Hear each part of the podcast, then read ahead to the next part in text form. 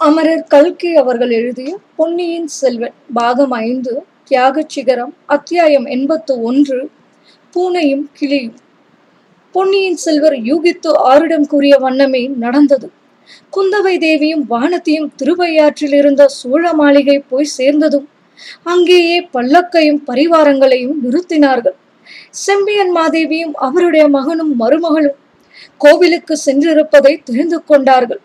தாங்களும் கோயிலுக்கு போவதாக மாளிகை காவலர்களிடம் சொல்லிவிட்டு ஒரே ஒரு வீரனை மட்டும் துணைக்கு அழைத்து கொண்டு ஜோதிடர் வீட்டை தேடிச் சென்றார்கள். ஆம் குழந்தை ஜோதிடர் அங்கே வெள்ளத்தில் தமது வீடு அடித்துக் கொண்டு போகப்பட்ட பிறகு திருவையாற்றுக்கு வந்துவிட்டார்.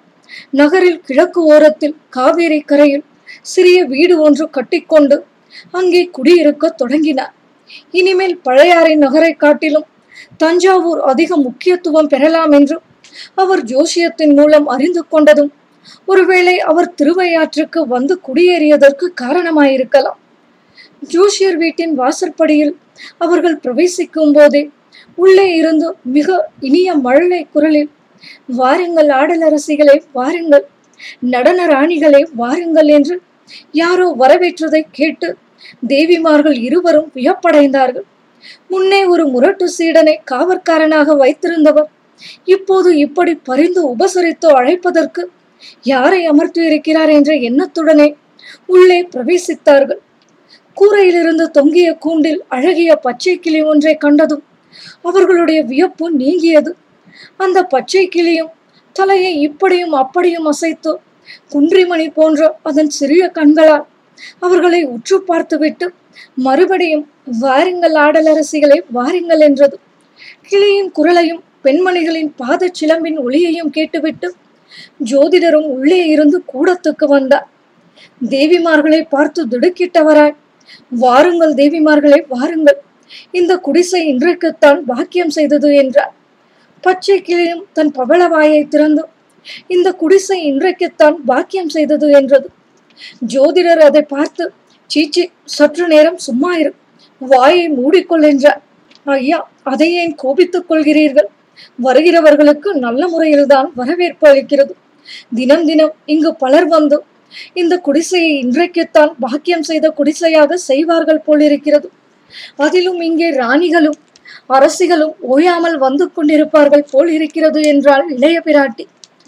வாருங்கள் நடன ராணிகளே வாருங்கள் என்றது கிளி. ஜோதிடர் மறுபடியும் அதை அதட்டிவிட்டு தேவிமார்களை மன்னிக்க வேண்டும். திருஞான சம்பந்த பெருமான் இந்த திருவையாற்றுக்கு வந்திருந்த போது வீதி தோறும் ஆடல் அரங்குகளை கண்டார். அவற்றில் மங்கைமார்கள் நடனம் பயிலும் போது பாத சதங்கைகள் கலீர் கலீர் என்று ஒழிப்பதையும் கேட்டார். அவருடைய தெய்வீக பாசுரங்களிலும் பாடியிருக்கிறார்.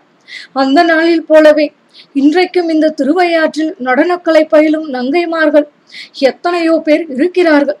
அவர்கள் அடிக்கடி ஜோதிடம் கேட்க இந்த குடிசையை தேடி வருகிறார்கள். அவர்களுக்கு உகப்பாக இருக்கட்டும் என்று இந்த கிளிக்கு இவ்வாறு சொல்ல பழக்கி வைத்தேன். தயவு செய்து மன்னிக்க வேண்டும் என்றார். இன்றைக்கு அந்த ஆடல் அரசிகள் நடன ராணிகள் யாரையும் இங்கே காணவில்லையே என்றால் குந்தவை. தேவி இன்றைக்கு திருவாதிரை திருநாள். ஆகையால் ஆடல் அரசிகளும் நடன ராணிகளும் ஐயாற்று இறைவன் சந்நிதியில் சேவை செய்ய போயிருப்பார்கள். ஆனால் உண்மை அரசிகளாகிய நீங்களே வந்துவிட்டீர்கள். இந்த குடிசை பாக்கியம் செய்தது நான் பாக்கியம் செய்தவன் என்று பரவசமாக கூறினார் ஜோதிடர். பிறகு தயவு செய்து அமருங்கள். இந்த ஏழையிடம் என்ன கேட்க வந்தீர்களோ அதை கேளுங்கள். தெரிந்த வரையில் சொல்கிறேன் என்றார். இளவரசிகள் இருவரும் உட்கார்ந்தார்கள். குந்தவை ஒருமுறை பெருமூச்சு விட்டு ஜோதிடரை என்னத்தை கேட்பது? இந்த ஜோதிட சாஸ்திரத்தில் ஏதேனும் உண்மை இருக்கிறதா? என்ற கேள்வியைத்தான் முதலில் கேட்க தோன்றுகிறது என்றார். தேவி தாங்கள் இப்படி கேட்டால் நான் என்ன சொல்லட்டும்? நம்பிக்கை உள்ளவர்களுக்கு ஜோதிட சாஸ்திரம் உண்மை. நம்பிக்கை இல்லாதவர்களுக்கு அது பொய்தான் என்று சொன்னார் ஜோதிடர். நான் ஜோதிட சாஸ்திரத்தில் பூரண நம்பிக்கை வைத்துத்தான் இருந்தேன். ஆனால் அந்த சாஸ்திரம்தான் என்னை கைவிட்டு விட்டது. எந்த விதத்தில் தங்களை கைவிட்டு விட்டது தேவி? தாங்கள் ஜோதிடம் பார்த்து சொன்னபடி எது நடந்திருக்கிறது? என் தமையன் இப்படி அகால மரணம் அடைவான் என்று நீர் எப்போதாவது என்னிடம் சொன்னீரா? நான் சொல்லலாமா தேவி? தெரிந்திருந்தாலும் என் வாயை திறந்து சொல்லலாமா? சொல்லியிருந்தால் என்னையும் பாண்டிய நாட்டு ஆபத்துதவிகளுடனே சேர்த்திருக்க மாட்டார்களா? ராஜ குடும்பங்களையும் ராஜாங்க காரியங்களையும் பற்றி ஏதோ பொதுப்படையாகத்தான் சொல்லலாம். கண்டம் இருக்கிறது இடையூறு வருகிறது கெட்ட கிரகம் பார்க்கிறது என்று சொல்வதே ஆபத்தானது. மேலும் ஆதித்த கரிகாலரின் ஜாதகம் என்னிடம் இல்லவும் இல்லை. அதை நான் பார்த்ததும் இல்லை என்றார் ஜோதிடர். நீங்கள் பார்த்திருந்தாலும் சொல்லி இருக்க மாட்டீர்கள். சொல்லி இருந்தாலும் அந்த விபத்தை தடுத்திருக்க முடியாது அல்லவா? அது எப்படி முடியும் தேவி? நான் என்ன பிரம்மாவா? எழுதின எழுத்தை பிரம்மாவினால் தான் அழித்து எழுத முடியுமா? அப்படி என்றால் ஜோதிடம் பார்ப்பதில் என்ன பயன் ஜோதிடரை? தேவி இது என்ன இப்படி கேட்டீர்கள்? தங்களை போன்றவர்கள் ஜோதிடம் பார்க்காவிட்டால் என்னை போன்றவர்கள் பிழைப்பது எப்படி? இந்த ஏழையின் குடிசையில் ராஜகுமாரிகளின் பாதங்கள் படுவதுதான் எப்படி என்றார் ஜோதிடர். இதை கேட்டு குந்தவை கலகலவென்று சிரித்து விட்டார். வானத்தியின் முகத்திலும் புன்னகை அரும்பியது. ஜோதிடரே இங்கே ஜோதிடம் கேட்க வருகிறவர்கள் எல்லோரிடமும் இப்படித்தான் சொல்வீர்களா என்று இளைய பிராட்டி கேட்டார். எல்லாரிடமும் இப்படி சொல்வேனா? கலைமகளும் திருமகளும் ஓர் உருக்கொண்டு அவதரித்திருப்பதாக தங்களை பற்றி உலகமெல்லாம் புகழ் பரவி இருக்கிறது அத்தகைய தங்களிடம் விவாதம் செய்து என்னால் சமாளிக்க முடியுமா? அதனாலே அவ்வாறு சொன்னேன். ஆனாலும் தேவி நான் ஜோதிடம் பார்த்து சொல்லாததை வைத்துக்கொண்டு ஜோதிட சாஸ்திரத்தின் உண்மையை தாங்கள் முடிவு கட்டலாமா? சொன்னதை வைத்துக்கொண்டு அல்லவா முடிவு கட்ட வேண்டும்? பொன்னியின் செல்வரின் அதிர்ஷ்ட ஜாதகத்தை பற்றி சொன்னேன். இடையில் என்னென்னமோ நேர்ந்தது. கடைசியில் இந்த பூமண்டலத்தின் சக்கரவர்த்தியாகும் கட்டம் நெருங்கிவிட்டது அல்லவா? பட்டாபிஷேகத்துக்கு கூட நாள் வைத்தாகிவிட்டதாமே என்றார் ஜோதிடர். ஐயா பொன்னியின் செல்வரின் பட்டாபிஷேகத்துக்கு நாள் பார்ப்பதற்கு தங்களிடம் யாரும் வரவில்லையா? இல்லை தேவி அதற்கு அரண்மனை புரோகிதர்கள் இருக்கிறார்களே. முதன் மந்திரி அனிருத்தரே ஜோதிட சாஸ்திரத்தில் வல்லவராயிற்று. ஆம் தை மாதம் ஏழாம் தேதி நாள் குறிப்பிட்டிருக்கிறார்கள். அது நல்ல நாள்தானா ஜோதிடரே? ரொம்ப நல்ல நாள். அம்மா மிக நன்றாக ஆலோசித்து பார்த்துத்தான் குறிப்பிட்டிருக்கிறார்கள். பட்டாபிஷேகத்துக்கு உகந்த நல்ல நாளாக இருக்கலாம். ஆனால் பட்டாபிஷேகம் அன்று நிச்சயம் நடக்குமா என்று பார்த்து சொல்லுங்கள். இது என்ன கேள்வி தேவி? ஏன் நடக்காமல் போக வேண்டும்? ஸ்ரீராமருடைய பட்டாபிஷேகத்துக்கு நல்ல நாளாகத்தான் பார்த்து குறிப்பிட்டார்கள். ஆனால் அன்று அவருக்கு பட்டாபிஷேகம் நடக்காமல் போய்விடவில்லையா? தேவி வெறும் பட்டாபிஷேகம் செய்து கொள்வதை காட்டிலும் கோடி மடங்கு பெருமை அன்று ஸ்ரீராமருக்கு ஏற்பட்டது. அதனாலேயே ராமாயணம் பிறந்தது. அது போகட்டும். அம்மாதிரி சந்தேகம் தங்களுக்கு ஏன் இப்போது ஏற்பட வேண்டும்? தாங்களே பட்டாபிஷேகம் அன்று நடைபெறக்கூடாது என்று விரும்புவதாக காண்கிறதே. தங்கள் யூகம் உண்மைதான். பொன்னியின் செல்வர் சிங்காதனம் ஏறுவதில் தங்களை காட்டிலும் ஆனந்தமடைய கூடியவர் வேறு யாரும் இல்லை என்று அல்லவா? உலகம் கருதுகிறது. நிச்சயமாக நான் அத்தகைய ஆனந்தம் அடைய வேண்டியவர்தான். ஆனால் இந்த குடும்பாளூர் பெண்ணின் மூட பிடிவாதம் எனக்கு அதில் சந்தோஷம் இல்லாமல் செய்துவிட்டது. குழந்தையில் தங்கள் வீட்டில் இவள் செய்த சபதம் நினைவிருக்கிறதா? சபதமா? அன்று பல விபரீத சம்பவங்கள் நிகழ்ந்தன. ஒன்றும் சரியாக நினைவில் இல்லை என்றார் ஜோதிடர்.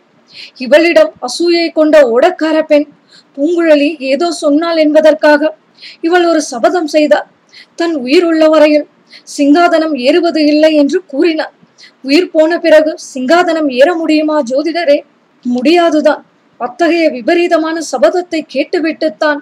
காவேரி தாய் கோபம் கொண்டு பொங்கி வந்து இவளை வெள்ளத்தோடு அடித்து கொண்டு போக பார்த்தார் ஆமாம் எனக்கு கூட நினைவு வருகிறது.